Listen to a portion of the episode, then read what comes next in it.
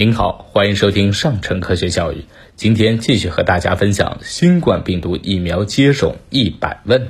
第六十六问：甲状腺患者可以接种新冠病毒疫苗吗？甲状腺功能减退、甲状腺功能亢进患者服用稳定剂量药物，病情平稳的，原则上可以接种。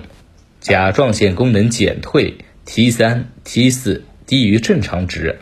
这样的患者以及未控制的甲状腺功能亢进或者甲亢性突眼患者，建议暂缓接种。第六十七问：免疫功能受损人群能否接种新冠病毒疫苗呢？免疫功能受损人群是感染新冠病毒后的重症、死亡高风险人群。目前尚无新冠病毒疫苗对该人群，例如恶性肿瘤、肾病综合症、艾滋病患者、人类免疫缺陷病毒 HIV 感染者的安全性和有效性的数据。该类人群疫苗接种后的免疫反应以及保护效果可能会降低。对于灭活疫苗和重组亚单位疫苗，根据既往同类型疫苗的安全性特点，建议接种。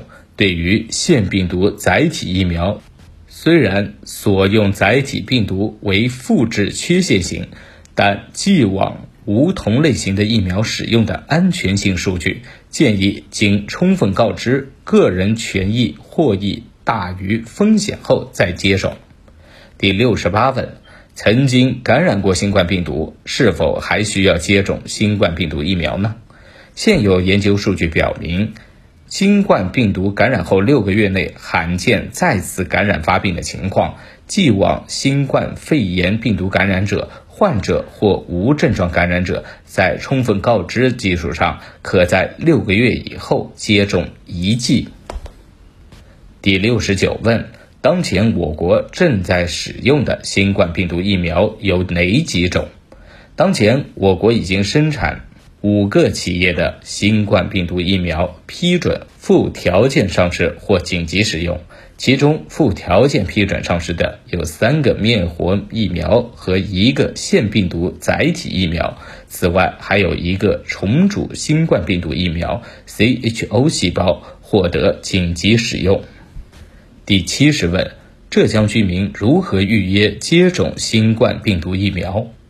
可通过这里办 APP 预约建档，也可根据当地卫生健康部门发布的信息进行预约。